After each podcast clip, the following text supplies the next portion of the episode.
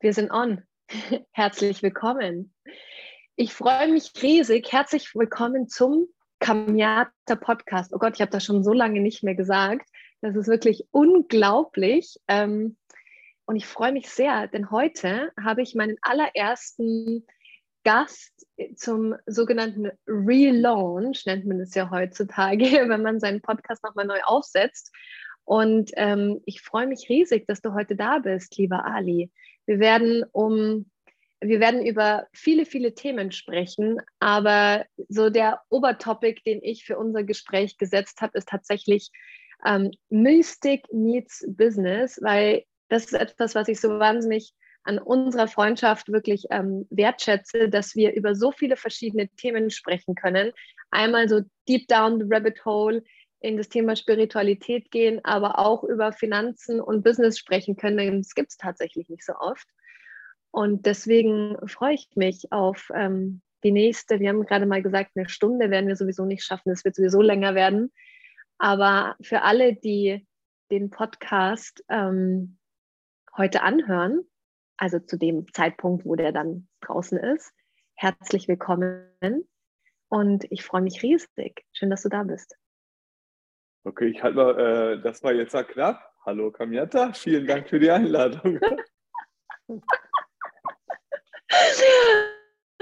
Weißt du, es gibt noch eine zweite Sache, die ich einfach gerne mag. Das ist, wenn es unkonventionell ist, ja. Und ich glaube, das ist sehr unkonventionell, was wir machen. Danke, mein Schatz. Ähm, kommt nämlich auch gleich mein Sohn rein, natürlich, wenn wir den Podcast starten. Und ich möchte direkt mit dir in dein Leben eintauchen, denn ähm, ich habe dich gefragt, ob du Lust hast, bei meinem Relaunch mit dabei zu sein, weil ich mir nämlich in den letzten Monaten sehr viele Gedanken darüber gemacht habe, ähm, was ich denn eigentlich gerne mit den Leuten teilen möchte. Und mein Podcast ist eine Sache, die ich unglaublich geliebt habe zu machen, aber ähm, es gibt so viele verschiedene Podcasts da draußen. Und irgendwann habe ich mich gefragt, naja, was ist das, was ich gerne anhöre? Und es sind definitiv Gespräche unter zwei Menschen, weil da einfach so viel an die Oberfläche kommt, wenn man so in diesen Flow reingeht und so viele inspirierende Erfahrungen geteilt werden. Denn genau darum geht es, dass wir Erfahrungen teilen und nicht nur irgendwelche Sachen, die wir irgendwo gelesen haben, denken jetzt ähm, wahnsinnig intelligent aufwerten zu müssen und, und coachen oder teachen zu müssen. Das ist, das ist das Ganze gar nicht.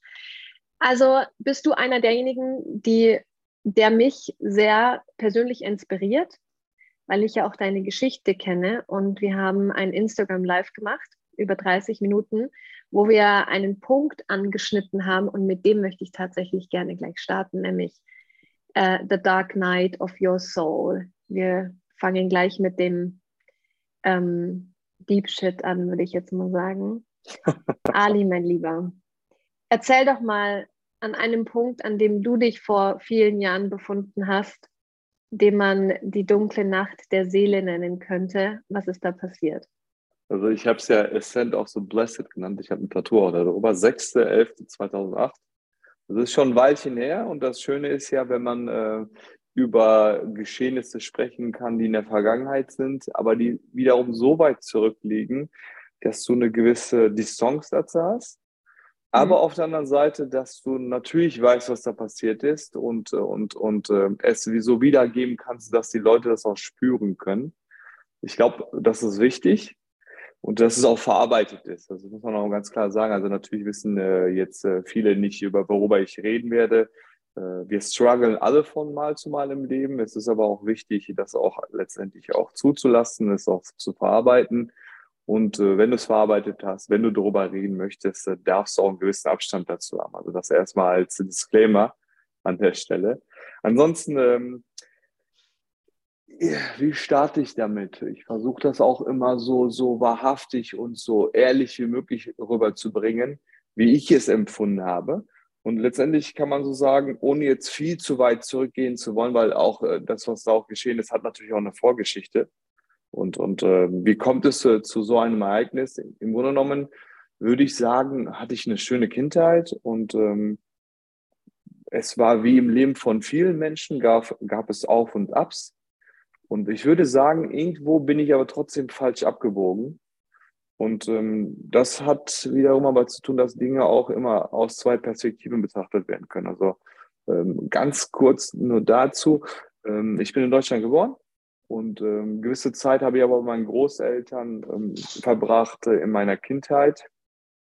Ähm, ich meine, ich bin ein Kind der äh, 70er, also ich bin 78 geboren und ähm, ich bin äh, Kind von Gastarbeitern und in dieser Zeit war es ja so, in den 70ern, 80ern, dass, das heißt ja nicht umsonst Gastarbeiter. Also die, die äh, deutsche Regierung hat sich etwas Schönes einfallen lassen, beim Aufbau äh, der Wirtschaftslage in Deutschland sich einfach externe Hilfe dazu zu holen und hat ja viele Menschen aus, aus, äh, ja, aus Teilen von Europa hierhin gebracht, äh, damit die genau diese Wirtschaft ja, aufbauen konnten. Und meine Eltern haben dazugehört.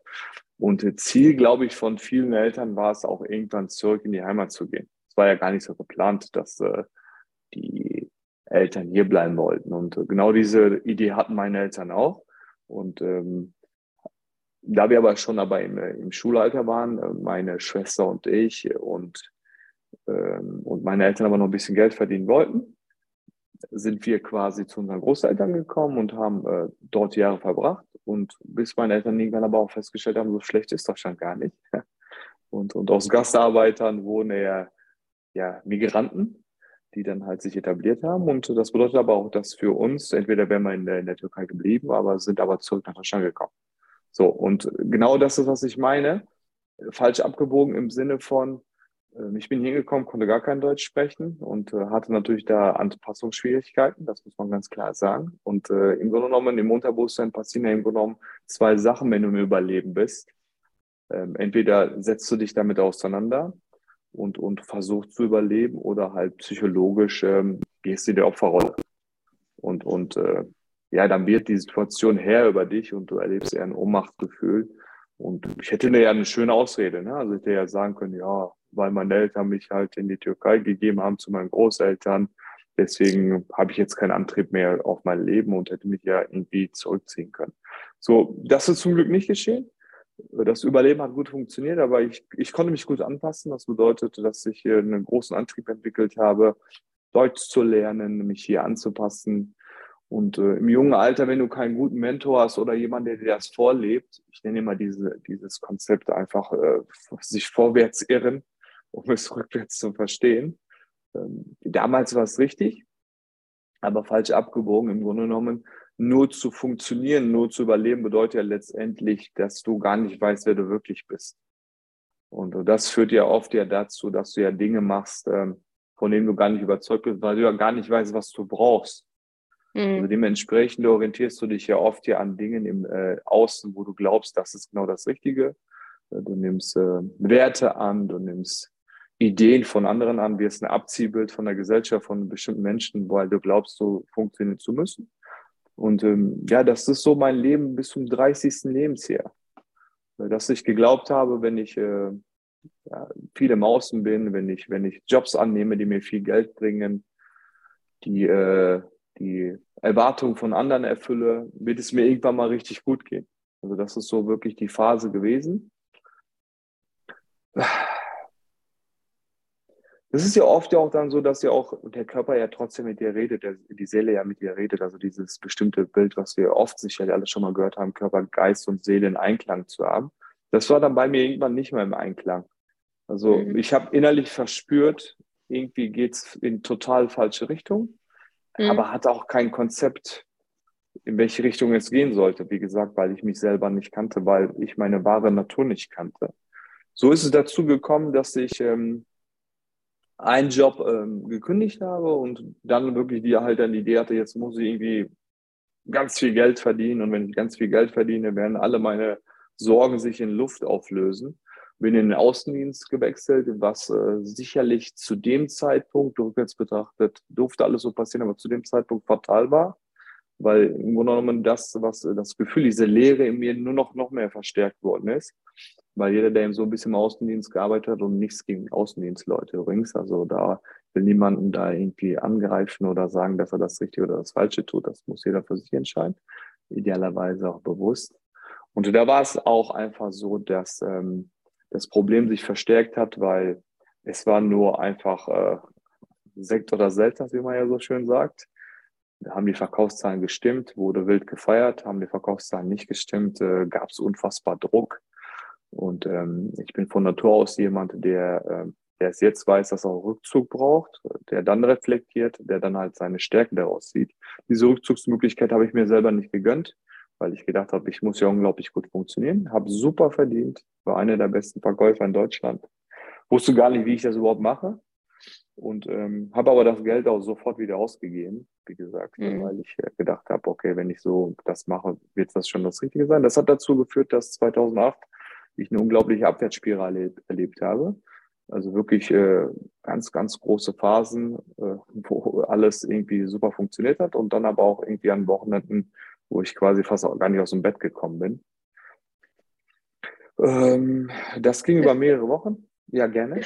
Bevor du, bevor du da jetzt ähm, weitergehst, ich würde gerne das Ganze nochmal für jeden, der, der jetzt gerade zuhört, einmal ähm, in zwei, zwei Teile aufteilen, was du gerade erzählt hast, weil ich kann mir vorstellen, ähm, dass das ein sehr wichtiger Punkt ist, über den du gerade gesprochen hast, was ich einfach gerade unglaublich stark beobachte, gerade so in den ähm, mit 20ern bis, ja, also mit 20ern, Anfang 40ern in dieser Generation ist dieser unglaubliche Hype nach Ruhm und Erfolg. Und dadurch, dass ähm, wir einfach in den letzten zehn Jahren eine wahnsinnige Veränderung der Möglichkeiten über Social Media erfahren haben, ist natürlich gerade bei sehr jungen Leuten dieser Drang enorm groß, einfach Geld zu verdienen. Ja, weil dann kann ich nämlich schön auf Instagram und Facebook und Snapchat und wo überall zeigen, wie toll ich bin und ähm, bekomme dann von außen diese Bestätigung.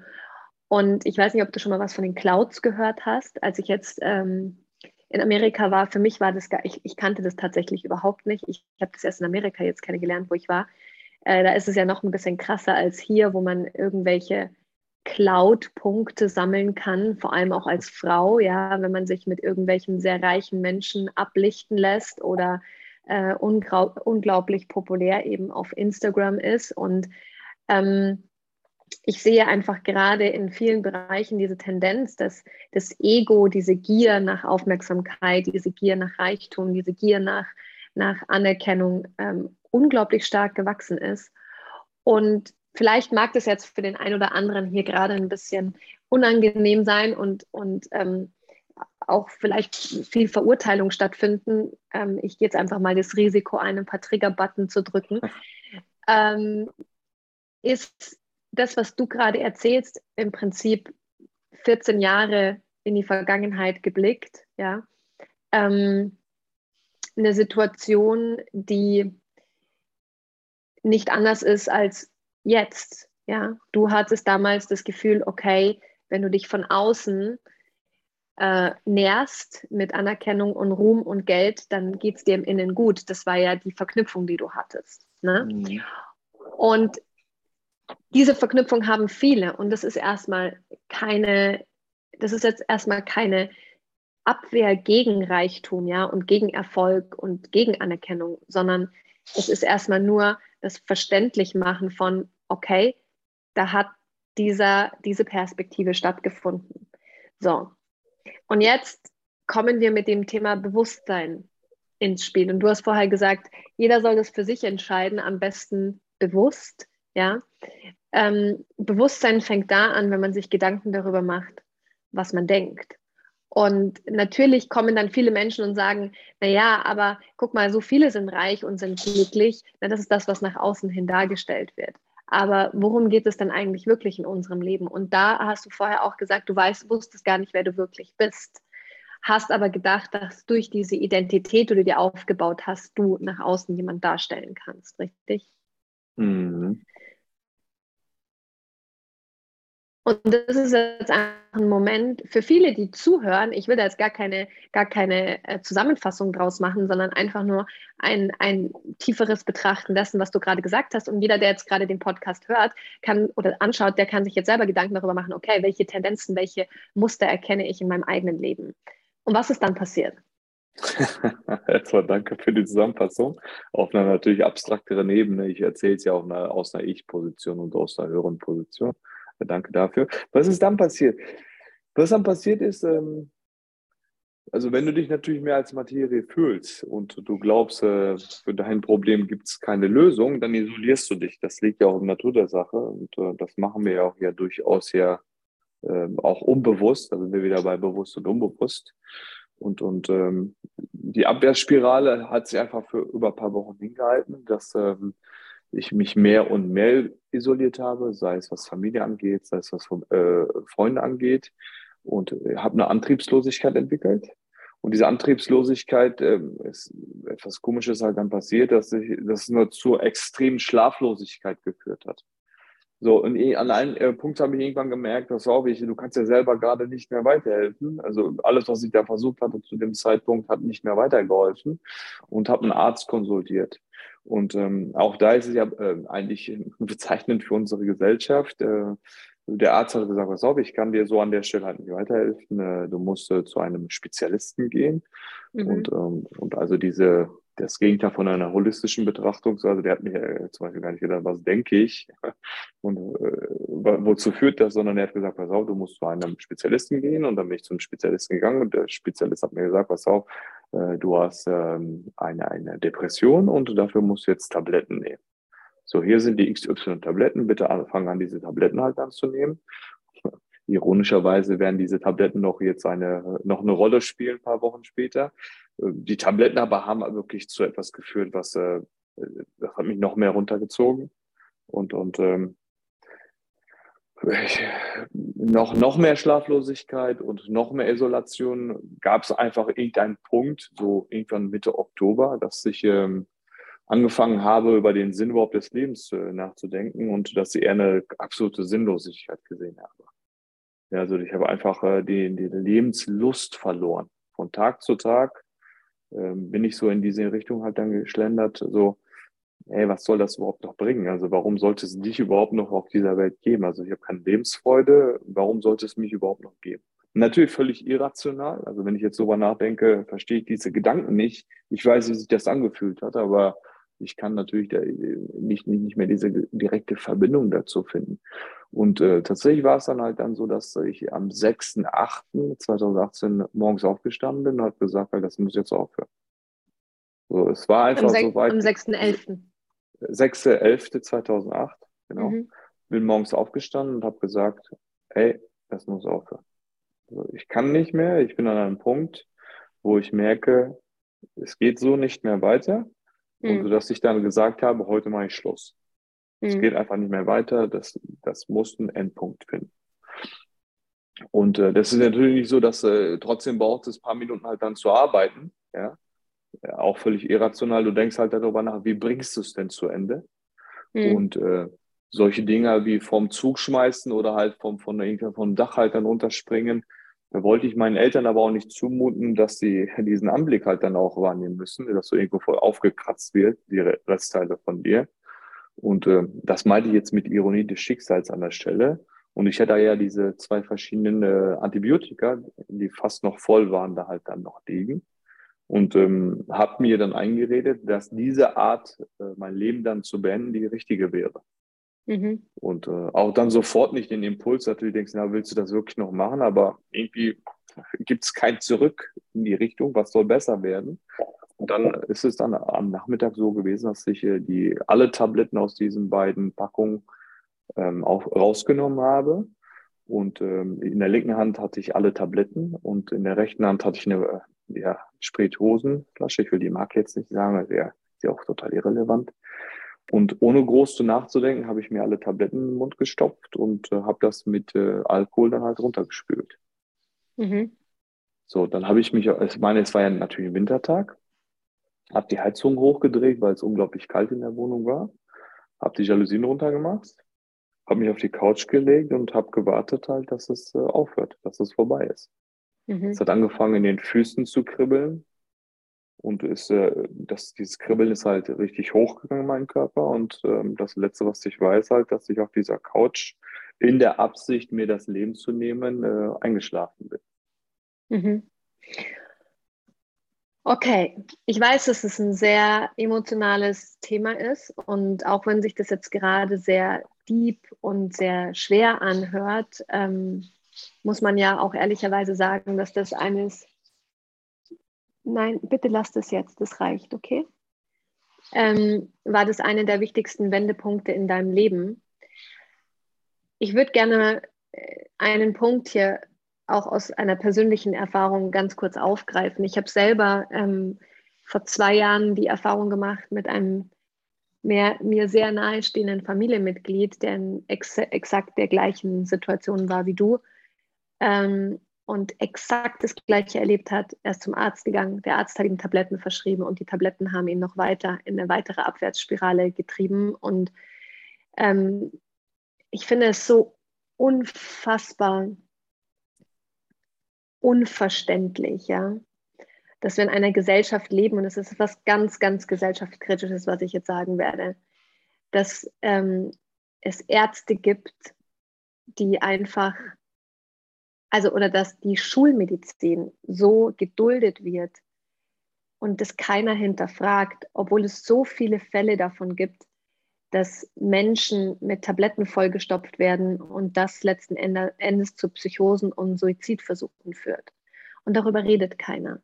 Und das macht mich so unglaublich traurig und sauer, weil es so viele andere Möglichkeiten gäbe, diesen Menschen zu helfen. Ja, und natürlich, du hast vollkommen recht zu sagen, ja, das musste alles so sein. Und ich glaube auch an den höheren Plan äh, unseres Dharmas und unserer Seele und dass wir bestimmte ähm, Phasen durchlaufen müssen. Aber für alle diejenigen, die selber in einer Phase sind, dass sie sagen, ich verstehe den Sinn des Lebens nicht oder mir geht es nicht gut, ich habe keinen Antrieb, ich, ich habe finanzielle Schwierigkeiten, ich weiß nicht, was ich machen soll oder ich habe keine finanziellen Schwierigkeiten und fühle mich einfach nicht gut. Heutzutage weiß man einfach, dass die Arbeit mit unserem Bewusstsein das ist, was alles in uns verändert. Ja? Und das ist so mein, mein, mein Appell wirklich an jeden Menschen, der Angst hat, ähm, sich weiterzuentwickeln oder Angst hat, sich mit seinen Schattenseiten auseinanderzusetzen oder diese Auswegslosigkeit gerade sehr stark in seinem Leben spürt. Es gibt andere Möglichkeiten und die sind so viel besser und so viel ähm, durchdringender als jede Tablette, die es auf dieser Erde gibt. Manchmal ist es tatsächlich so. Manchmal ist es so, dass man nichts anderes tun kann ja, als tatsächlich Medikamente zu nehmen, aber dafür muss schon eine andere Indikation da sein, ja. Und ähm, auch Ali, wirklich herzlichen Dank äh, nochmal, dass du so offen und aufrichtig bist und über diese Zeit auch sprichst, weil das ist was sehr, sehr, sehr Intimes und ähm, etwas, was wirklich erst geteilt werden kann, wenn man sich in der Tiefe auch damit auseinandersetzen kann. Also nochmal vielen Dank wirklich, dass du das heute ja in dem Podcast machst. Und kommen wir nochmal zurück zur Situation, dass du auf der Couch lagst und mit der Absicht, dir das Leben zu nehmen, eingeschlafen bist. Was ist dann passiert? Äh, zwei Sätze noch äh, zu dem Thema. Also mir ist wichtig, einmal zu verstehen, ähm, ich weiß genau, was du meinst. Ich glaube auch, dass es definitiv andere Möglichkeiten gibt. Ähm, was mir wichtig ist, einmal äh, zu sagen, ich weiß, dass das hart klingt, was ich sage. Ich meine das aber wirklich total aus dem Herzen und auch total aus meiner Wahrheit raus. Ich meine, trotzdem dürfen wir die Verantwortung dafür übernehmen. Ich darf die Verantwortung übernehmen. Ich habe mich ja selber da rein navigiert. Daran ist jetzt nicht meine die Gesellschaft schuld, nicht meine Eltern schuld, nicht irgendjemand anderer schuld. Also das war ich. Also Deswegen, das ist mir wichtig, auch jetzt in diesem Zustand, zum Glück ist das lange her, zum Glück ist es auch, hat sich total jetzt gewandelt, das, darüber werden wir ja auch nochmal sprechen. Also das ist das eine und das zweite ist, im Grunde genommen ist es ja nichts anderes als ein Spiegelbild für unsere Gesellschaft. Ja? Also die, nämlich eine Antwort im Außen zu suchen, mhm. statt mit, einem, mit deinem Inneren dich zu befassen. Mhm. Ja? Und, und auch dann auch die Lösung auch im Inneren zu finden. Und ich bin auch, auch deiner Meinung, manchmal funktioniert es aber auch nicht anders. Manchmal ist es auch der richtige Weg, diesen Weg auch einzuschlagen. Auch das ist wichtig. Und äh, wirklich eine Erklärung noch, noch, noch, noch dazu. Ich bin auch der festen Überzeugung, dass das alles so passieren musste. Mhm. Also für, für mich gibt es keinen Zweifel daran, dass so, da, wo ich stehe, wo ich jetzt bin, nicht da stehen würde, wenn ich dieses Erlebnis nicht gehabt hätte. Also das ist Definitiv. Das, ja. Definitiv. Das, das ist ja auch einfach dieser höhere Zweck von ähm, sehr herausfordernden Situationen. Ja, wir, wir leben in einer Welt der Polarität und der Illusion und wir brauchen die Polarität, um die Einheit zu erfahren. Das ist, steht völlig außer Frage. Ähm, und ich finde es richtig gut, dass du auch nochmal betonst, jeder muss die Eigenverantwortung übernehmen. Und du hast damals vielleicht ein Stück weit die Verantwortung nicht gesehen, ja, und siehst sie aber jetzt. Das, das, du hast vollkommen recht. Ähm, dazu kann man auch noch andere Punkte mit reinnehmen, ja, dass man, das ist ja auch, dass wir auch mehr auf unsere Mitmenschen achten sollten, auf unsere Freunde achten sollten, nicht sofort verurteilen sollten. Du weißt nie, in welcher Phase der Mensch gerade ist, ja dass wenn sich jemand isoliert, wenn sich jemand zurückzieht, wenn jemand vielleicht auch extrem auf Erfolg aus ist, dass man als Freund, Freundin oder auch als Geschwister, wie auch immer, mal nachfragt und fragt, hey, wie geht's dir eigentlich? Mal wirklich diesen Moment nutzt und mal mit Mitgefühl auf die Person einwirkt. Ich glaube, Total. dass das auch, auch, auch das schon viel macht ähm, und man da vielleicht auch schon im Vorhinein mehr ähm, oder besser sehen kann, wenn sich jemand in eine Richtung entwickelt, die vielleicht nicht ganz gewinnbringend ist. Nichtsdestotrotz warst du in dieser Situation und es war keiner da oder vielleicht waren Menschen da, aber du hast dich trotzdem letzten Endes bewusst oder unbewusst dafür entschieden, letzten Endes auf dieser Couch zu sitzen und das zu tun, was du gemacht hast. So, aber ähm, jetzt kommt ja das große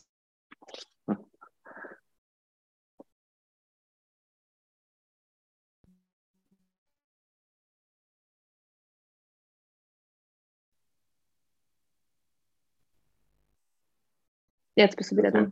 Ja, jetzt bin ich wieder. Das darfst du sicherlich rausschneiden. Stell nochmal die letzte Frage.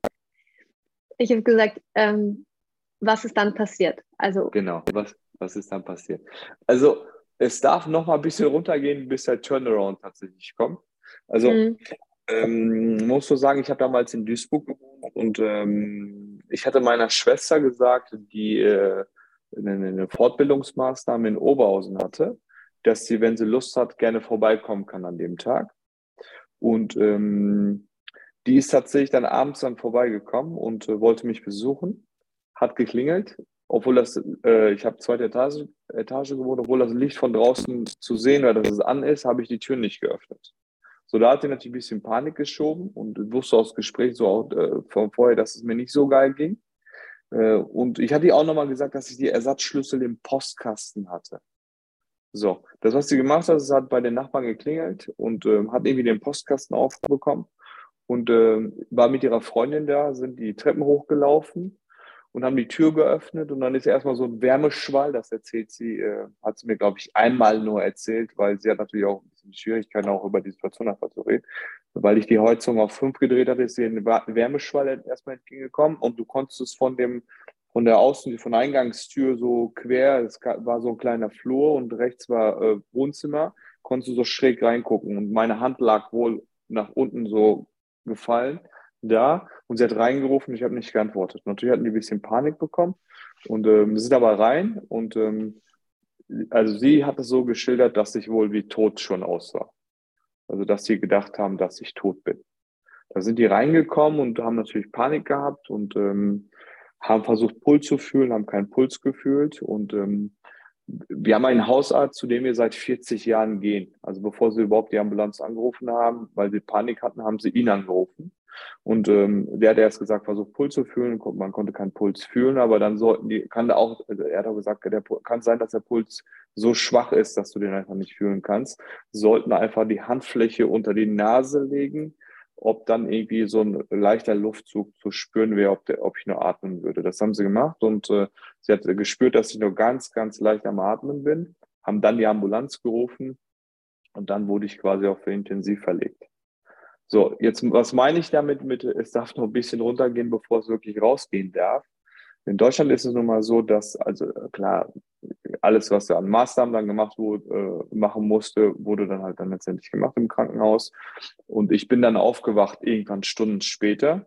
Und natürlich äh, wusste ich nie, was los ist. Einmal äh, wegen dem Einfluss äh, der, was weiß ich, 80, 90 Tabletten, die ich im Körper hatte.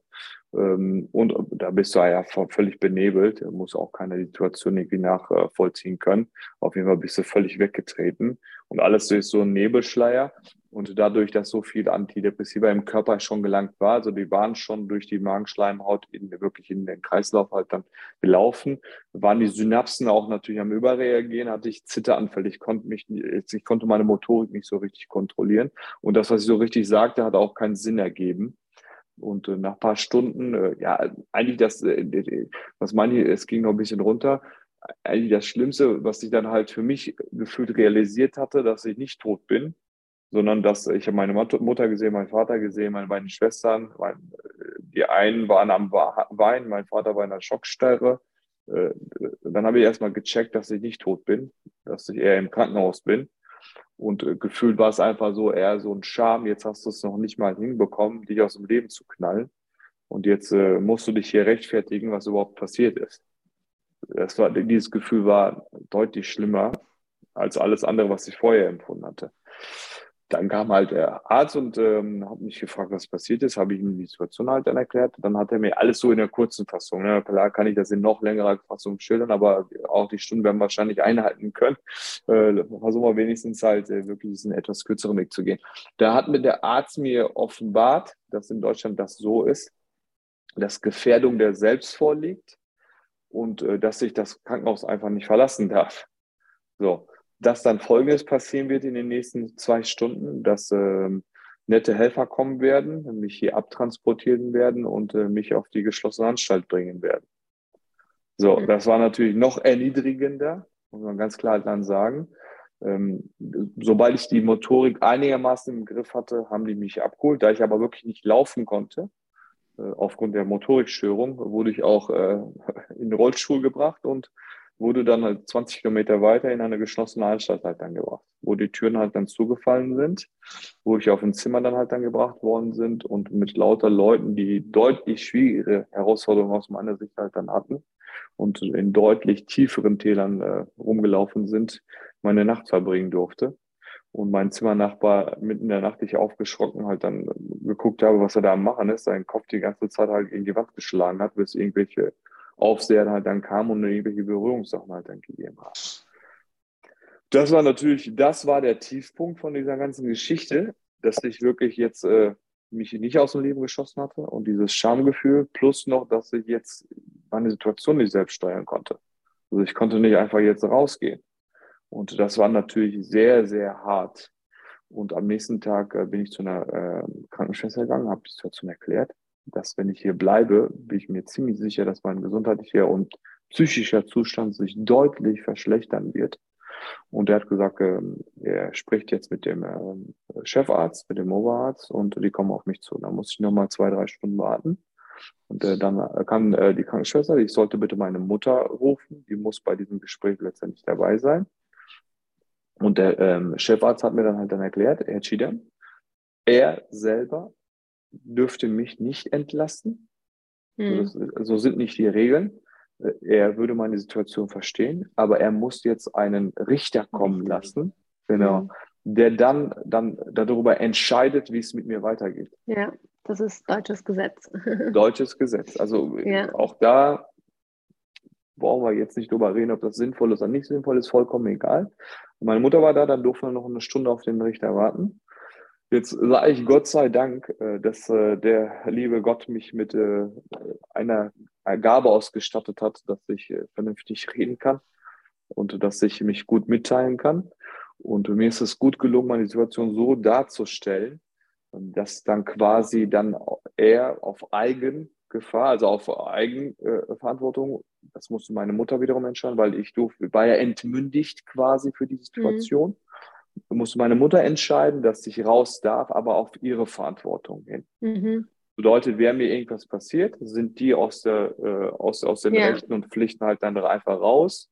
Dann ist quasi, trägt die Verantwortung meine Mutter. Mhm. Und äh, ja, dann war ich raus. Und das können wir ein bisschen abkürzen. Also ich habe die nächsten, ja, sagen wir mal, gut eineinhalb Monate damit verbracht, um überhaupt äh, zu verstehen, grundsätzlich emotional oder rational, was ich überhaupt da gemacht habe mhm. und durfte Wunden lecken. Und die nächste Station, das war aber auch eine Auflage vom Krankenhaus, äh, dass ich irgendeine Einrichtung besuche. Ähm, idealerweise es war äh, ambulant. Das bedeutet, dass ich die Tagesklinik besucht habe. Also ein ganz normaler Ablauf. Du gehst morgens früh äh, um 8 Uhr hin, wie als würdest du arbeiten gehen irgendwo und äh, bist bis 16.30 Uhr, 17 Uhr da und du hast einen normalen Tagesablauf, damit du wieder Routinen in deinem mhm. Leben bekommst, wo du diverse Sachen halt dann als Tages äh, ähm, Gespräch, Einzelgespräche mit, mit, mit Therapeuten, Gruppengespräche, Körperwahrnehmungsübungen, äh, zusammengekocht, Interaktion mit anderen Menschen und so weiter und so fort. Das habe ich ein paar Monate gemacht. Ja, dann äh, fängt eigentlich äh, die steile Kurve nach oben an, an ab dem Augenblick. Wow, also Ali, ich habe die Geschichte ja schon mal gehört. Du hast mir das ja schon letztes Jahr, wo wir, wo ich bei euch war, erzählt. Aber jetzt ist es nochmal, ich weiß nicht, vielleicht nehme ich das Ganze nochmal anders wahr, aber für mich nochmal echt wirklich sehr spürbar, durch was du da gelaufen bist. Und wenn ich auch heute sehe, was du für ein Leben führst, muss ich wirklich sagen, ähm, echt Chapeau und Hut ab. Und es zeigt einfach, wie kraftvoll wir Menschen wirklich sind und dass wir jede Lebenslage in also zu jeder Zeit ins absolute Positive drehen können. Weil wenn es einen Menschen gibt, den ich kenne, ähm, von dem ich sagen kann, dass er absolut das Potenzial sieht, dann bist du das. Und das war ja zu der Zeit wirklich komplett anders. Ähm, 100 Prozent. Mal aus der heutigen Sicht, was hast du aus dieser Zeit für dich mitgenommen, wenn es jetzt so drei, vier Sachen sind, die du realisiert hast? Mhm. Also fangen wir mit dem ersten an. Und das war mir eigentlich ab dem Aufwachen-Augenblick. Ich glaube, jetzt nochmal hingehen. Mhm. Warte, nochmal, nochmal. Also fangen wir ja, nochmal neu an. Ich höre dich. Fangen wir, ja, fangen wir nochmal neu an. Also das erste, die erste Erkenntnis ganz klar, das war sogar beim Aufwachen da, auch da, ne, also wenn man spirituell, reden wir über das Erwachen. Also mhm. mir war sofort klar, nachdem ich äh, wirklich einigermaßen bei mir war, ja. dass ich gar nicht tot sein wollte. Mhm. Also ich, ich habe da schon, klar, das war ein bisschen ambivalent, weil auch Scham halt viel mitgeschwungen hat, aber es war trotzdem eine Dankbarkeit auf einem Level einfach da, dass ich noch da war. Mhm. Also, und da ist mir eigentlich einfach auch bewusst geworden, obwohl er hört sich skurril an, ne? aber in dem Augenblick, wie schön das Leben ist. Mhm. Und dass ich doch irgendwie total froh war, dass ich noch da war. Mhm. Also das war sehr, natürlich konntest du überhaupt nicht zusortieren, weil auf der anderen Seite, ey, musst du gleich in die geschlossene.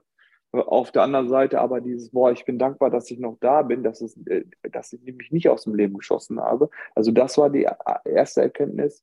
Dann war sicherlich die zweite krasse Erkenntnis, auch da, ich verstehe das mehr denn je, was auch Überlebensinstinkt bedeutet und wie viel krasse Energie eigentlich, Antriebsfeder das fürs Leben einfach ist.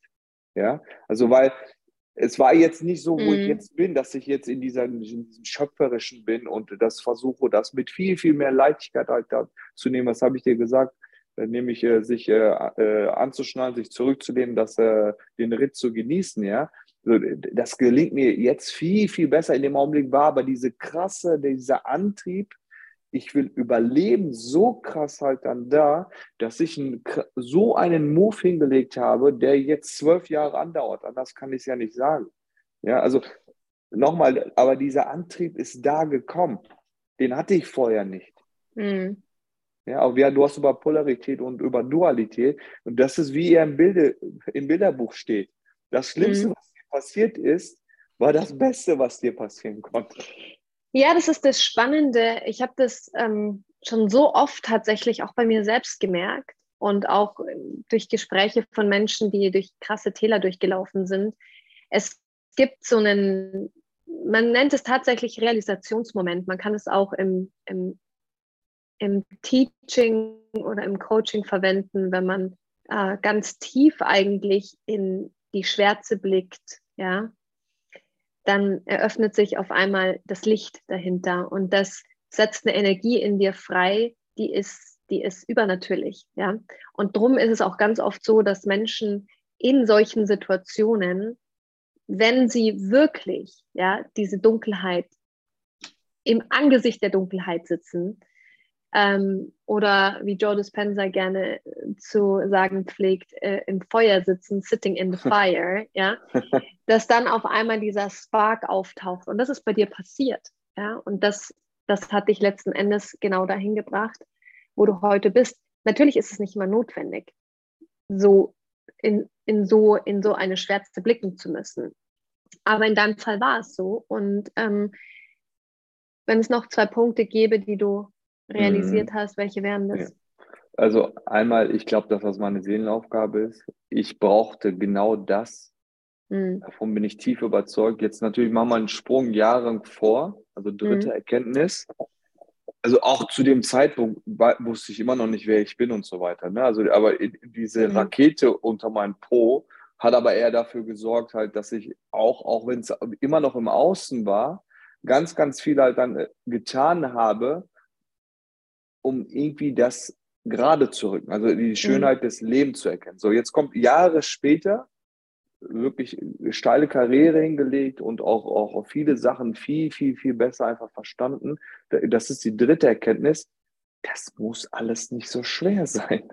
Mhm. Ja? Also das muss nicht alles immer damit verbunden sein, dass du dir irgendwie ein Abrack Du hast über so schöne Dinge äh, vorhin halt dann gesprochen auf einmal ist mir wirklich so krass klar geworden, dieses Thema mit, hey, was bedeutet eigentlich Selbstwertgefühl? Was bedeutet überhaupt Selbstwert? Was bedeutet überhaupt Selbstvertrauen? Mhm. So, wenn du deinen Selbstwert und dein Selbstvertrauen an Dinge geiselst, die im Außen liegen, ja, also reden ja. wir über die Leistungsgesellschaft. Das hast du ja gerade so schon erzählt, dass viele im Außen unterwegs sind, wenn sie die Anerkennung von außen bekommen, dass sie mhm. sich dann besser fühlen, dann bist du meine Geisel. Ja. ja. Das ist so die dritte Erkenntnis, dass mir dann halt dann klar, äh, klar geworden ist. Ich meine, Code, äh, Sprache ist ja auch nichts anderes als Codierung. Ja, sind ja auch ja Frequenzen. Das war wirklich so, so ein Eye-Opener, hey, warte mal, also wenn das doch Selbstvertrauen heißt, wenn es doch Selbstwert heißt, wenn es mhm. doch Selbstwertgefühl heißt, wenn es doch Selbstliebe heißt, habe ich un eine ungefähre Ahnung bekommen, wo die Reise in der nächsten Etappe hingeht, nämlich mhm. mit mir selbst im Innen zu beschäftigen. Dass ich mhm. im Außen gar nicht mehr so krass irgendwie was leisten muss, sondern dass ich mich mit meinem Inneren beschäftigen darf. Das ist die dritte Erkenntnis. Und die vierte Erkenntnis, um das jetzt ganz abzurunden, ist letztendlich, was für eine fucking Power in uns steckt. Ja? Mhm. Aber auch da nicht nur dieses im Tun, sondern auch in diesem Schöpferischen, ja. Was für eine fucking Power einfach halt dann da ist, wenn du beides mal zusammenbekommst, ja. Also wenn du wirklich in deiner inneren Mitte bist, wir reden oft so im, esoterischen oder in so in dieser Ecke, wo wir dann halt dann eher so sagen, oh ja, ist ja klar, du musst dann deine innere Balance haben und dein Gleichgewicht. Und wir haben gar keine Ahnung, was das bedeutet. Wir sagen das einfach nur oberflächlich daher. Und das war das die vierte Erkenntnis, so, so ein Gefühl mal dafür zu bekommen, hey, was eigentlich in deinem Leben abgehen kann, wenn du immer wieder mal diese innere Mitte verspürst. Und das sind innerhalb dieser ganz, ganz kurzen Zeit, das sind, ich würde mal sagen, die letzten drei Jahre, unfassbare Dinge in meinem Leben geschehen. So das, das waren so die vier Erkenntnisse. Also, was mir richtig gut gefällt, ist ähm, die, der letzte Punkt, wo du über diese Power sprichst, ja, die Power, Power of Creation. Ich würde das gerne ein ganz kleines bisschen erweitern, ähm, weil ich mir vorstellen kann, dass auch viele Menschen denken, naja, ach, so schlimm war das wahrscheinlich nicht als Gastarbeiterkind. Und dann ist er in die Türkei und die Eltern hatten ja, die haben ja Geld verdient. Ne? Aber mir geht es ja viel, viel schlechter. Ich habe ja gar kein Geld. Ähm, weil das ist oft die Entschuldigung, die viele Menschen haben und sagen, na ja, aber du hast doch bessere Voraussetzungen gehabt. Ich finde, da kommt ein ganz, ganz äh, feinstofflicher und spiritueller Aspekt mit rein. Es ist, wir leben in einer Welt, in der wir, nennen es das Quantenfeld, verbunden sind, ja, das Akash, dieses Feld der unendlichen Möglichkeiten.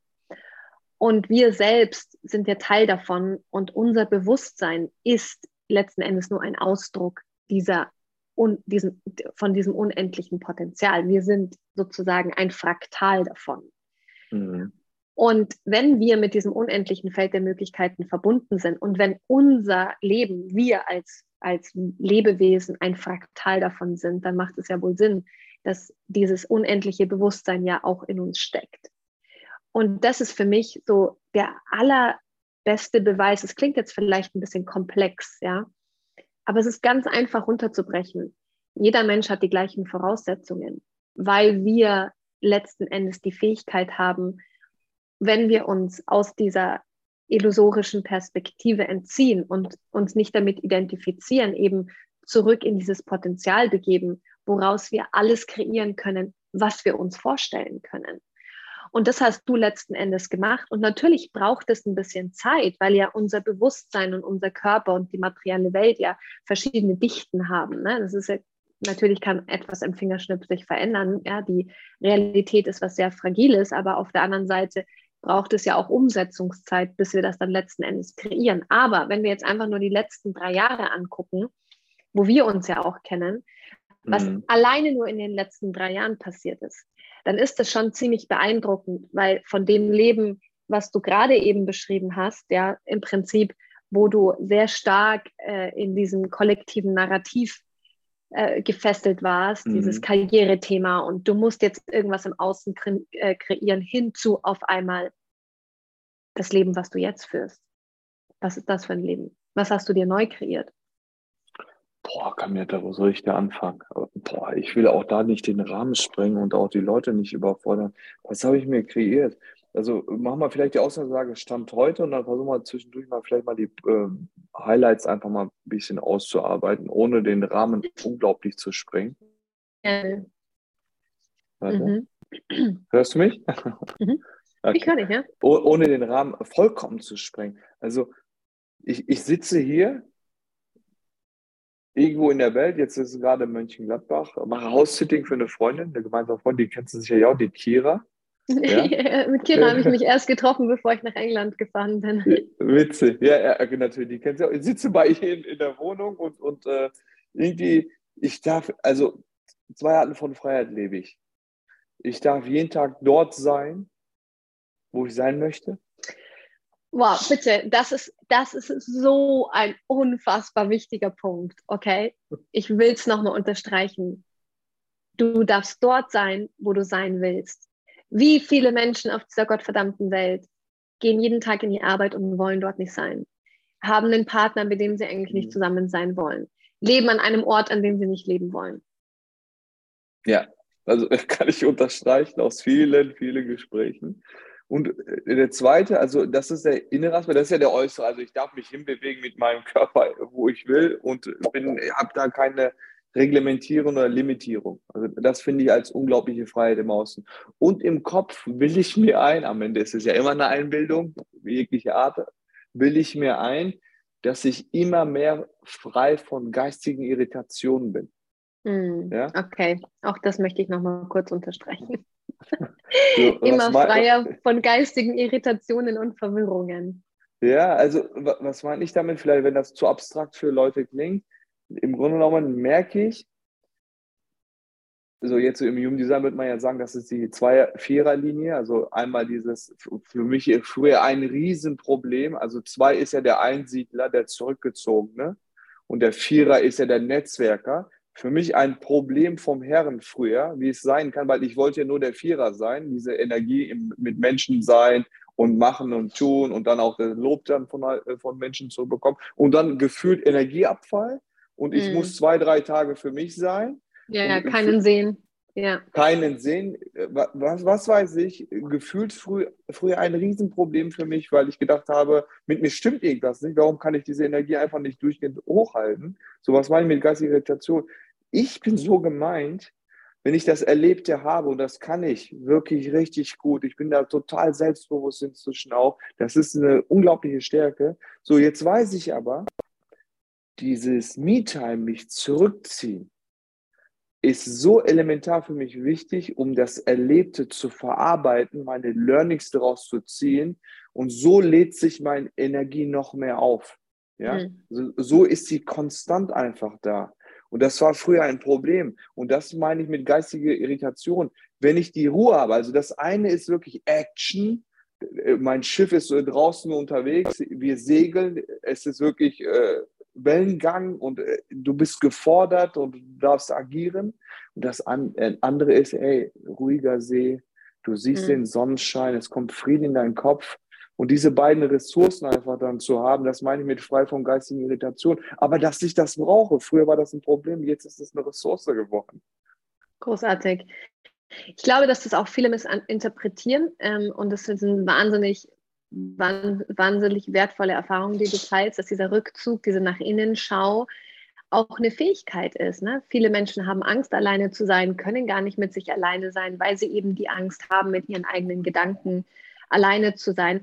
Und ich denke, ähm, gerade in der Welt, wo wir so viele Ablen Ablenkungen ja ständig erfahren und sehen und, und davon, also dem im Prinzip ausgesetzt sind, ist es wichtiger denn je, dass wir uns ähm, mit uns selbst beschäftigen, wirklich nach innen kehren und vor allem die Fähigkeit entwickeln. Es ist eine Fähigkeit, die man lernen muss, keine Angst mehr vor seinen eigenen Emotionen zu haben, sondern im Prinzip diesen ganzen Prozess, den du ja jetzt von den letzten zwölf Jahren oder 14 Jahren, die du, äh, den du durchgemacht hast, dass du selbst im Prinzip erstmal unbewusst die Fähigkeit gelernt hast, dich mit dir selbst auseinanderzusetzen, aber da auch natürlich Techniken dahinter stehen, durch Meditation, durch Yoga, dann letzten Endes sich aber natürlich auch ein Leben zu kreieren, welches lebenswert ist. Das ist ja dann das Endprodukt von all dem, was bei dir drinnen passiert ist.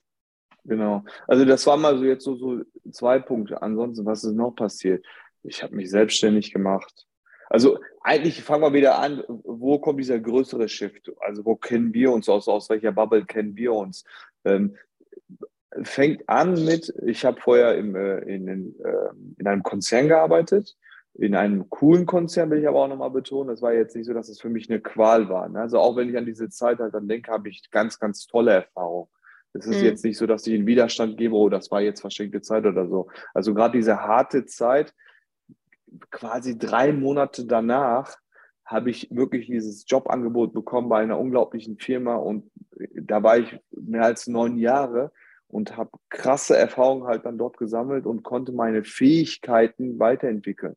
Mhm. So, und jetzt kommt der erste Shift, dass ich in, diesem, in dieser letzten Position, ich meine auch, ich, vier Hierarchiestufen durfte ich hochklettern, durfte Verantwortung halt dann tragen, dachte, dass es genau das Richtige ist, bis so der, die letzte Station kommt und ich so den inneren Ruf schon habe, also ich kann es gar nicht so genau erklären, das ist nicht das, noch nicht das Richtige für dich. Also da darf noch irgendwas mhm. anderes halt in dein Leben halt dann kommen und ich auf Gedankentanken stoße und ähm, mhm. alle, die die äh, Gedankentanken kennen, inzwischen mit dem Namen Greater, die beschäftigen sich halt mit viel mit diesen Themen äh, Persönlichkeitsentwicklung und Selbstverwirklichung.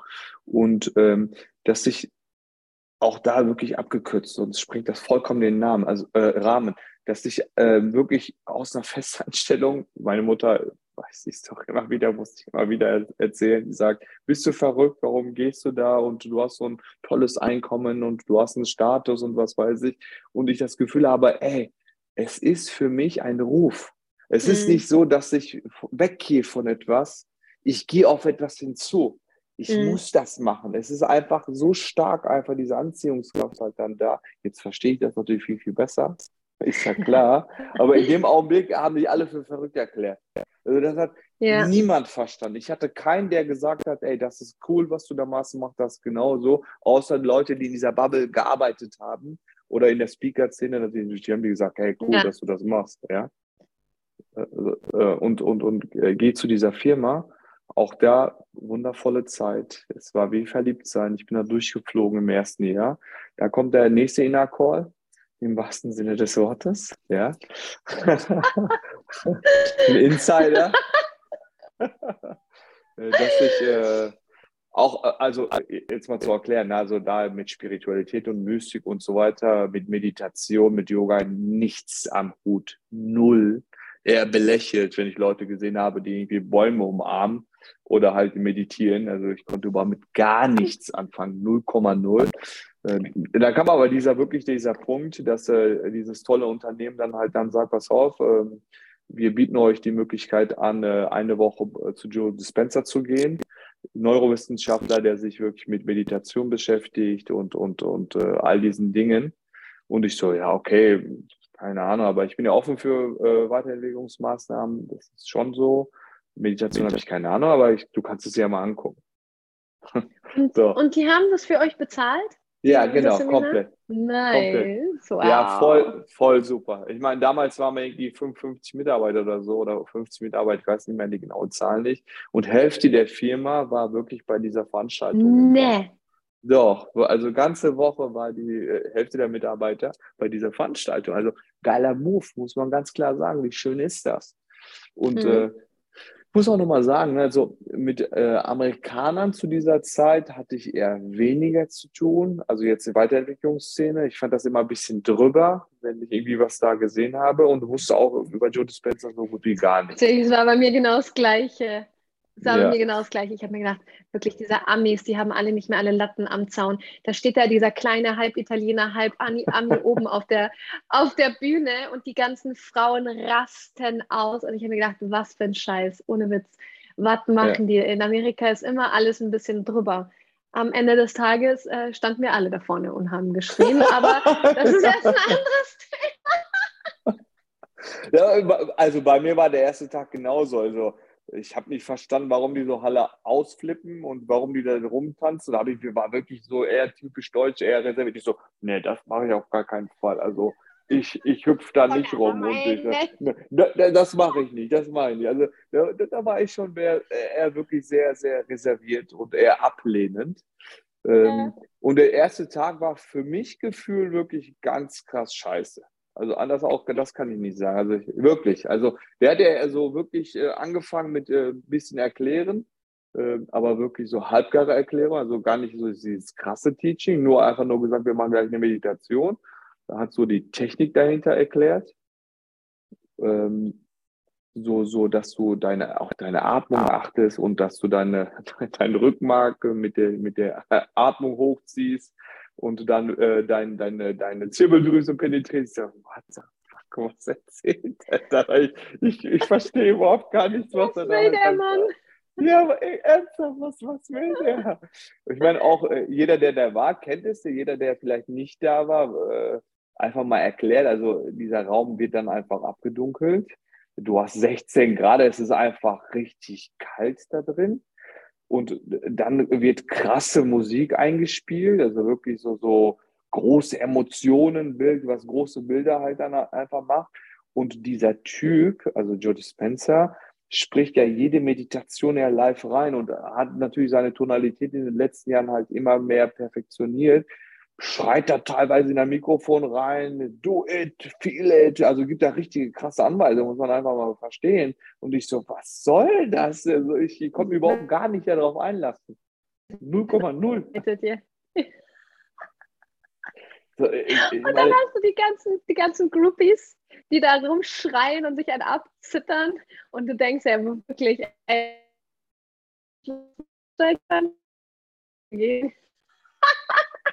es war schon sehr witzig, anders kann ich es nicht sagen. Also neben mir war so eine Hippie-Braut in den 50ern, äh, die hat da, da, ganz krass die Atmung gemacht, hat da wirklich beim Hochatmen einen halben Orgasmus bekommen und ich so, uh, okay, was geht denn jetzt hier ab?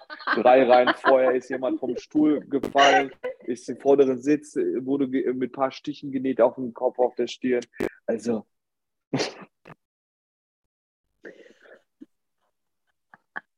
Was, was soll ich sagen? Also, ne? Ja, ich so, ich, so, ich so, was hat das alles mit Meditation zu tun? Also, was soll die in, diese Freak, in dieser Freakshow hier? Also, das war, das war schon äh, Herrlich. very oh special. Gott, ich, hatte, ich hatte wirklich eine ähnliche Erfahrung.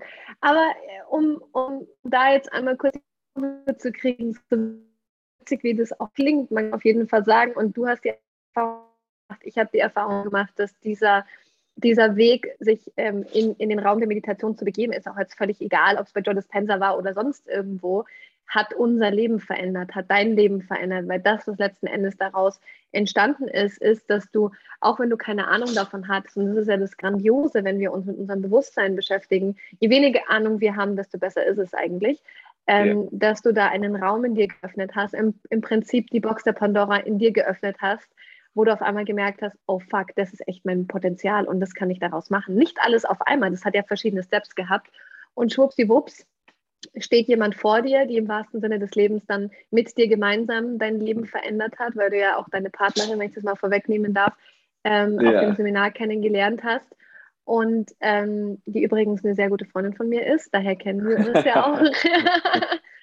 und dann ähm, ein bisschen vorgespult, im Prinzip ein Veränderungsschritt den anderen gejagt hat, nämlich, dass du dann im Laufe dieser deiner eigenen Weiterentwicklung gemerkt hast, dass da sehr viel Illusion von dir abgefallen ist und immer mehr Klarheit über das gewonnen wurde, was du eigentlich in deinem Leben kreieren möchtest. 100 Prozent. 100 Prozent. Es war so, als würde ich mich, ich habe ja eingangs ja gesagt, wir haben ja gar keine Ahnung, wer wir eigentlich wirklich sind und äh, haben mhm. irgendwelche mhm. Abziehbilder von äh, von draußen genommen, irgendwelchen Gedankengut von jemandem einfach nur kopiert, wenn wir ehrlich sind. Und was dann passiert ist, das blätterte immer mehr und mehr ab, diese Illusion. Übrigens auch ein deutsches Wort, was ja dafür ja wundervoll halt dann ist. Auch, ich glaube, das haben wir uns auch nie wirklich mal richtig angeguckt, ist das Wort Entwicklung. Mhm. Ja, also meistens denken wir ja, dass wir uns da von A nach B bewegen. Ähm, aber wenn wir uns das mal richtig mal betrachten, heißt Entwicklung, anscheinend sind wir verwickelt worden dass wir uns wieder entwickeln dürfen. Mhm. Also das Wort ist wundervoll. Und genauso war es. Also gefühlt ist es mehr und mehr abgeblättert. Ich durfte mich selber kennenlernen. Auch da, aber auch mit all seinen Schattenseiten, auch mit auch äh, all seinen wundervollen Aspekten. Also es sind tolle Dinge passiert, aber genauso wurden die Triggerpunkte, wo ich noch unbewusst war, natürlich nochmal verstärkt. Auch gerade jetzt, wenn du eine Partnerin hast und Zeit mit der verbringst, die auch natürlich auf dieser Ebene unterwegs ist und die sich auch mit diesen Elementen viel beschäftigt, triggert man sich ja auch gegenseitig. Es war auch natürlich auch viele Augenblicke äh, im Leben, die sich auch nicht so geil angefühlt haben. Ja, aber ich denke, dass das, ähm, dass das etwas ist, wenn zwei Menschen zusammenkommen, die polarisieren, ja. Da muss ich was zitieren, was ähm, ja, Frau gesagt, die, die auch na, die habe ich auch das Fenster kennengelernt, na, äh, auch hat, die aber in Amerika lebt und die hat zu mir gesagt, ähm, weil sie auch einen neuen Partner hatte, sie ganz lange keinen Partner und hat mhm. dann äh, per Zufall wirklich jemanden kennengelernt. Das ist so ihr Seelenpartner und die habe ich äh, dieses Jahr in Denver getroffen. Und sie hat zu mir gesagt, ähm, wir beide, also quasi übersetzt auf Deutsch, wir triggern den Scheiß im Prinzip aus uns raus. Aber weil wir dieses Bewusstsein haben, nähern wir uns dadurch immer weiter unserer eigenen Wahrheit. Und das ist ja eigentlich das, was die meisten Menschen missverstehen, dass sie glauben, wenn sie einen Partner haben, mit dem sie sich triggern, dass meistens die Menschen in so eine Resistance gehen und nicht, nicht gar nicht daran arbeiten wollen. Sie wollen dieses Wachstum nicht, sondern sie machen den anderen dafür verantwortlich, dass sie sich schlecht fühlen, weil der den Trigger ja. aufgedeckt hat. Aber eine wirklich bewusste Partnerschaft sollte ja so sein, dass man sich gegenseitig triggert. Das ist mit meinem Freund auch so, ja. Aber mhm. nur, dann zu sagen, der andere ist schuld, das ist das alte Bewusstsein, das ist das Unbewusste, sich dann aber zusammenzusetzen und zu sagen, okay, erstmal übernehme ich die Verantwortung für das, was in mir passiert, auch wenn das getriggert wurde, wurde durch dich, aber wie können wir uns da beide gemeinsam in eine Richtung entwickeln, auf beiden Seiten, dass wir unsere Partnerschaft ähm, stabiler und größer machen. Ja. Und das fühlt sich nicht immer geil an. So ist aber der ganze Weg der Bewusstseinsentwicklung. Es fühlt sich nicht immer nice an, aber das, was sich dahinter verbirgt, ist großartig. Ich, äh, wie wahr ist das, was du sagst? Also im Grunde genommen, es will ja raus, also das, was an Traumata ist, an schlechten Gefühlen ist, was weiß ich, will ja im Grunde genommen raus, aber das triggert, äh, im Grunde genommen beeinflusst du das ja, weil du dem Licht halt letztendlich herkommst, will es ja auch letztendlich raus, aber mhm. letztendlich ist es ein altes Gedankengut, was es aber wieder runterdrückt. Also eigentlich will hm. das alte Ich, ich bleiben. Also nichts anderes ist es. Der wehrt sich natürlich gegen die Situation. Und aber das höhere Selbst will, dass es halt dann rauskommt und dass du auf einer anderen Bewusstseinsebene dich halt dann erheben darfst. Und dann passiert auch letztendlich, wenn du die, diese Situation nicht, nicht annimmst, dass sich alles so ein bisschen verschiebt. Aber letztendlich, wir dürfen eine Sache nicht vergessen. Und das ist ja eine ja, universelle Ordnung, ist das Prinzip von Chaos und Ordnung. Also mhm. wie entsteht denn, also im Grunde genommen brauchst du ja, wenn du eine, dich auf eine neue Bewusstseinsebene heben willst, wenn du dich verändern möchtest, du kannst es nennen, wie du willst, darf mhm. erst erstmal Chaos entstehen. Aus dem Chaos sortiert sich ja wieder etwas Neues. Das bedeutet, ja. das Chaos ja nichts anderes an der Stelle, wenn wir da halt dann drüber reden. Dieses sich blöd fühlen halt dann damit ist nichts anderes als ein Zeichen dafür, dass sich etwas in Chaos begeben hat, um in eine neue Ordnung zu kommen. Yes, absolut. Und da sind wir wieder an dem Punkt äh, von Realisation und Bewusstsein, denn all das erfahren wir tatsächlich erst, wenn wir eine andere Perspektive in unserem Leben annehmen. Und da kommt die Mystik wieder mit ins Spiel, weil letzten Endes sind diese Erfahrungen und Erkenntnisse, die du gemacht hast und die du ja jetzt auch gerade mit uns geteilt hast, ich zu 100 Prozent unterschreibe, alles Erfahrungen, Realisationen, die du nur erfahren kannst. Das kannst du nicht theoretisch erfassen, wenn du diesen Weg nach innen gehst, wenn du beginnst, dich mit dir selbst zu beschäftigen, wenn du beginnst, die Perspektive zu wechseln.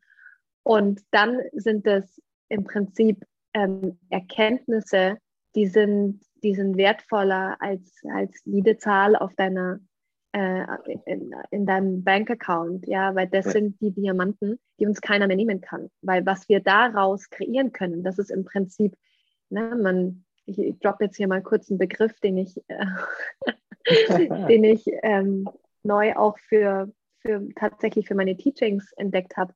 Das ist einfach so diesen Diamond Mind zu mhm. kreieren. Mhm. Ja, viele Menschen wollen, wollen Diamanten an ihren Fingern haben und ähm, aber endlich, ja, weil das, das, das kann verloren gehen. Das kann, das kann ein Diamond Mind Begriff ähm, Indischen. Ja, es gibt einen Sanskrit-Begriff dafür, den ich einfach nur ins Englische mhm. übersetzt habe. Und der Diamond Mind ist für mich Reichtum. Das kann dir keiner mehr nehmen. Und wenn du aus dieser Quelle äh, Realität, dann ist das, was du in deiner Realität dann erfährst, das absolute Paradies, weil es kommt aus dieser Quelle in dir. Ja, es kommt die Schöpfung bist du und, und du bringst das in Existenz.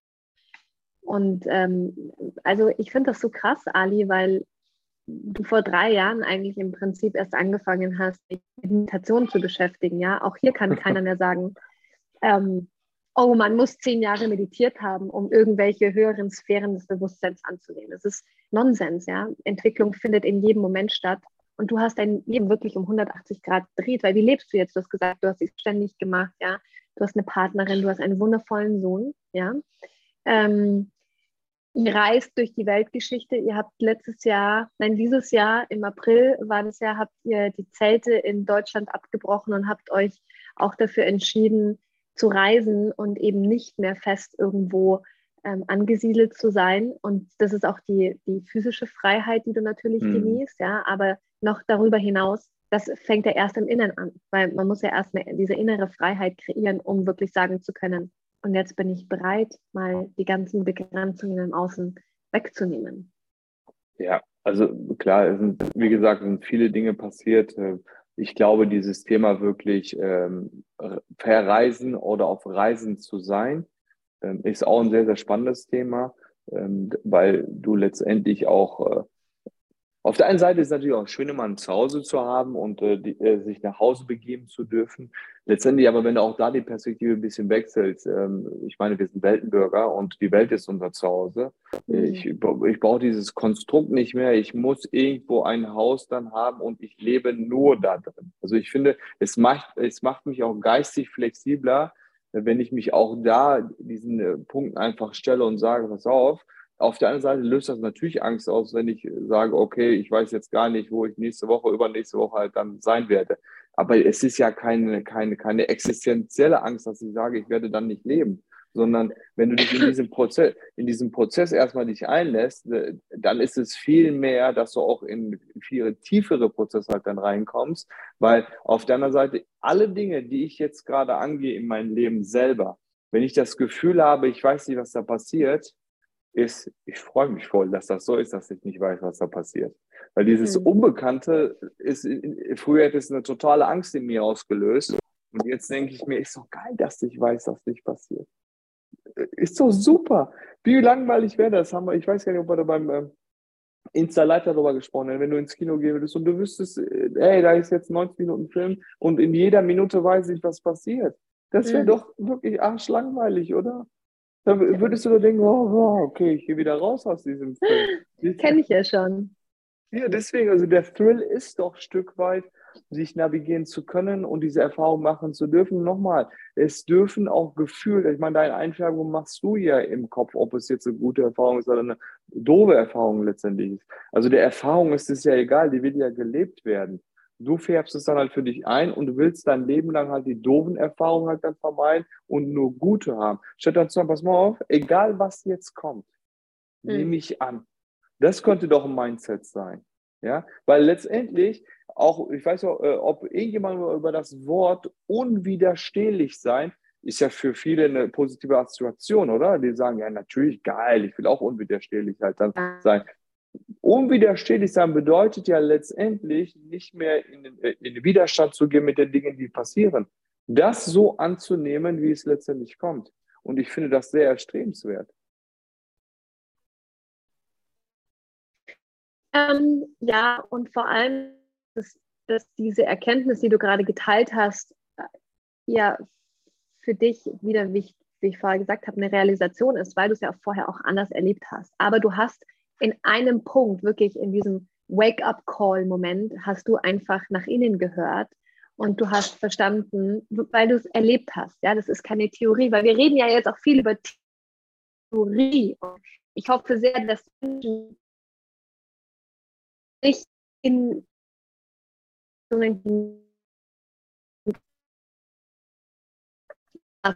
Darstellungen wie es auch ja, was jetzt mhm. sagen, hier eine Theorie geteilt wird, aber letzten Endes eine große Erfahrung dahinter steht.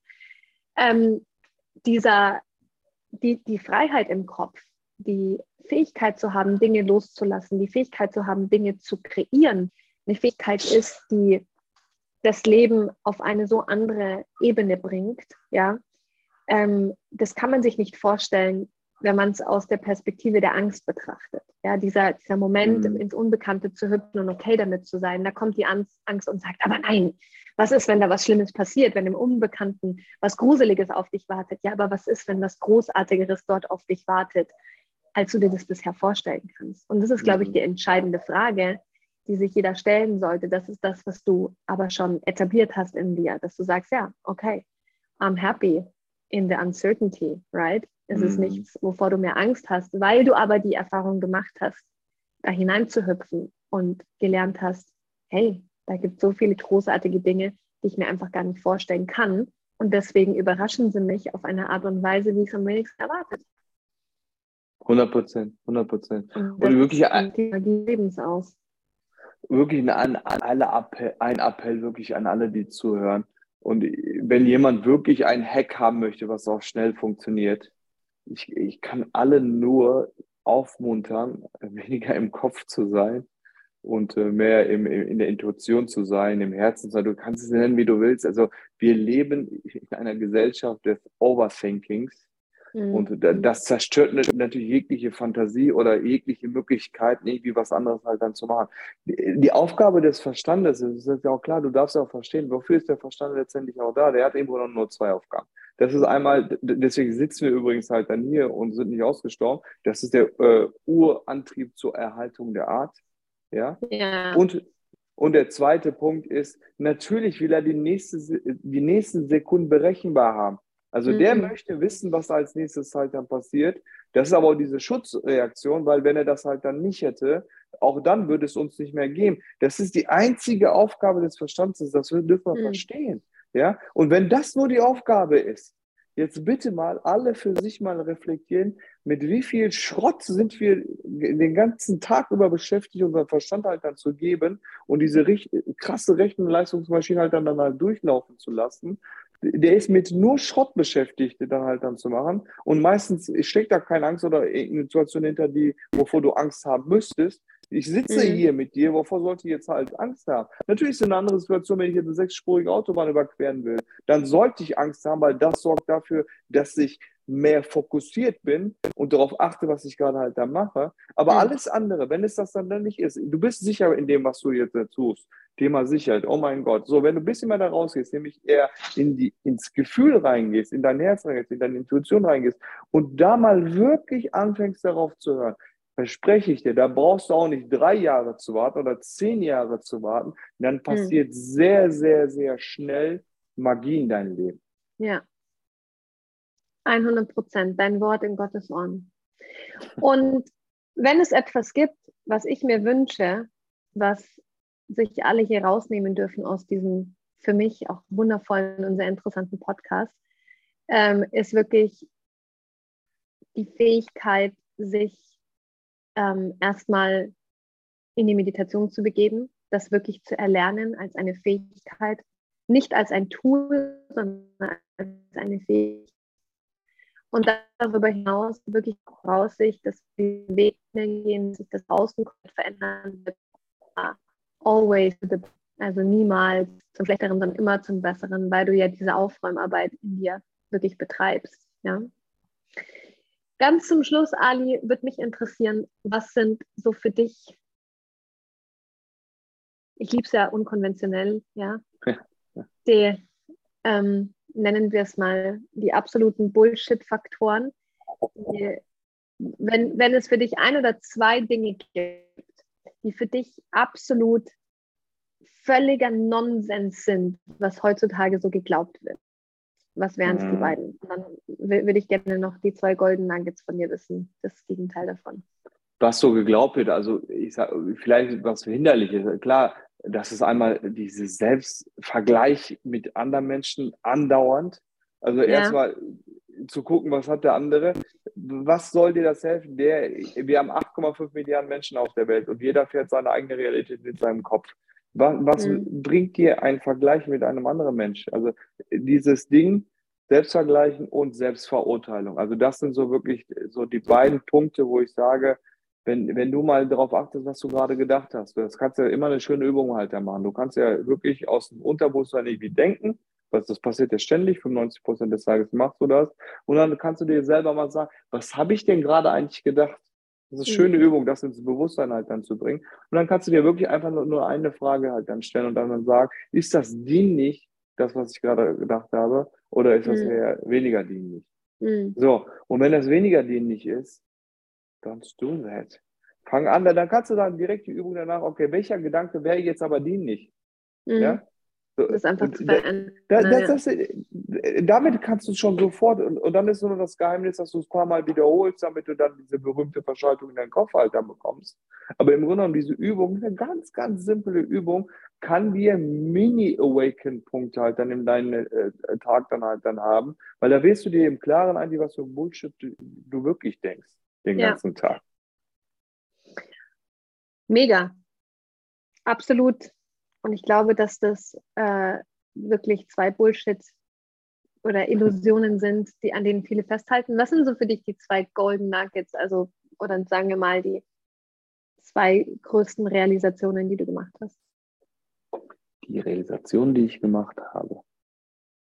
Ich oder Weisheiten. Weiß also ganz ehrlich, ich muss ja selber über mich ja selber manchmal lachen. Ne? Also ja. mir ist das ja alles ja gar nicht so krass halt dann bewusst. Es wird ja eher mehr bewusst, wenn mich andere darauf aufmerksam machen. Habe ich das mhm. richtig verstanden? Du hast in Deutschland gekündigt und bist selbstständig und verreist mit deiner Familie und lebst finanziell frei und du machst dir null Sorgen, wie es weitergeht. Und dann denke ich auch so drüber nach, also dass das gar nicht so selbstverständlich ist. Because you're too busy to live it, right? Ja, ich, ich, ich, hä? Ich, ich verstehe gar nicht, was du von mir möchtest im Grunde genommen. Aber letztendlich, wirklich, die Golden Nuggets ist tatsächlich, und das hat mit der Schwärze natürlich zu tun, ich bin mir ziemlich sicher, es, es, ist vollkommen egal, was im Leben kommt, dass ich so relaxed mit den Dingen umgehe. Ja, also das ist äh, so mhm. das, das erste Ding. Und ich glaube, so das zweite Ding ist tatsächlich, das habe ich dir, glaube ich, so mal schon mal halt dann erzählt. Geh doch mal auf eine höhere Perspektive. Eigentlich ist alles, was wir so erleben, wirklich witzig. Eigentlich wirklich, also auch die wirklich, nimm die schlimmsten oh, yeah. Dinge.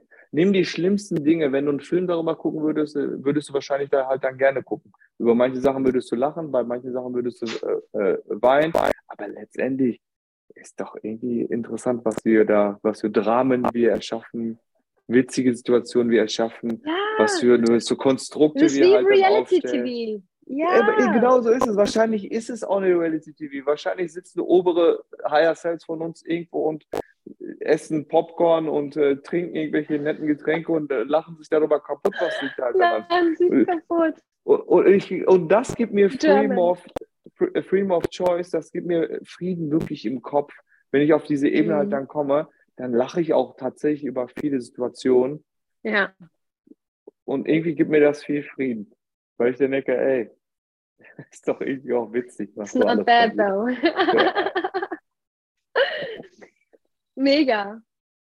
Ali, das war ein wundervolles Schlusswort, weil also ich sehe es genauso. Äh, jedes Mal, wenn ich mich selbst dabei ertappe, dass ich irgendwie mir Szenarien im Kopf ausmale, was nicht mehr wahnsinnig oft passiert, also tatsächlich so gut wie gar nicht mehr. Aber manchmal passiert es ja dann doch. Oder wenn irgendwas ist, worüber ich mich da mal kurz aufrege, dann denke ich mir, ach komm, ist ja eigentlich gar nicht alles so schlimm. Es ist irgendwie witzig, was da, was da so abgeht. Auch in der Welt. Ne? Oft denke ich mir, meine Güte, das ist unfassbar. Also Insanity, ja, Wahnsinn. Es ist einfach Wahnsinn. Aber ähm, Humor ist etwas, was da auf alle Fälle der absolute, absolute Weisheit ist. Wir dürfen mehr lachen im Leben, das Leben wirklich auch mehr genießen, alle Momente. Und dafür danke ich dir so sehr, Ali, für dieses wundervolle Gespräch heute mit dir. Es hat mir unglaublich viel Spaß gemacht. Es hat mich auch selber sehr, sehr inspiriert, deine Geschichte nochmal, zum zweiten Mal, wo ich sie gehört habe. Und ähm, danke dir von Herzen wirklich für all deine Arbeit, die du auch rausbringst. Ähm, erzähl ganz kurz den Zuhörern und Zuschauern, während ich hier ähm, äh, in, übrigens in meiner Küche hier das Interview mit dir mache. Ähm, wo können dich die Leute finden? Äh, diverse Möglichkeiten, natürlich über Instagram. Ähm, da kannst du einfach ja in den Show Notes ja auch verlinken, einfach über Instagram. Ich habe eine eigene Homepage, guruandyogi.de. Ähm, ansonsten über LinkedIn, je nachdem, äh, wie interessiert die Menschen sind, äh, auf welchem Gebiet. Ist es eher nur Business wollen die Leute auch privat was mitbekommen. Bei Instagram teile ich viel, was mir im Leben so passiert, wo ich gerade halt dann dran bin. Auch Fuck-Ups genauso. Also ich bin kein Freund mhm. davon, mich da auf Instagram so darzustellen, was für ein toller Hecht ich bin und wie toll ich alles beherrsche. Äh, ich bin weiterhin auf dem Aber Weg. Aber was für einen guten Style du hast. Ich liebe deinen Style, wirklich. Ein, also auch das, Ali, du bist für mich so ein Styler, weil du auch allein dieser Pulli, den du anhast, der macht mich schon wieder wahnsinnig. Wenn ich mir denke, wo hat er den schon wieder rausgezogen? Verrate ich dir, ich will jetzt keine Schleichwerbung mehr machen, äh, schreibe ich dir nachher. Danke. also Instagram, LinkedIn, deine Website. Ähm, ich verlinke alles in den Show Notes. Oh, ansonsten manifestieren, dass ich einfach äh, jemand über den Weg laufe. Und dann äh, darf ich natürlich auch gerne angesprochen werden. Ja. Einfach unverhofft. Das ist auch schon ein paar Mal passiert. Ist alles gut. Ja, klar. Klar.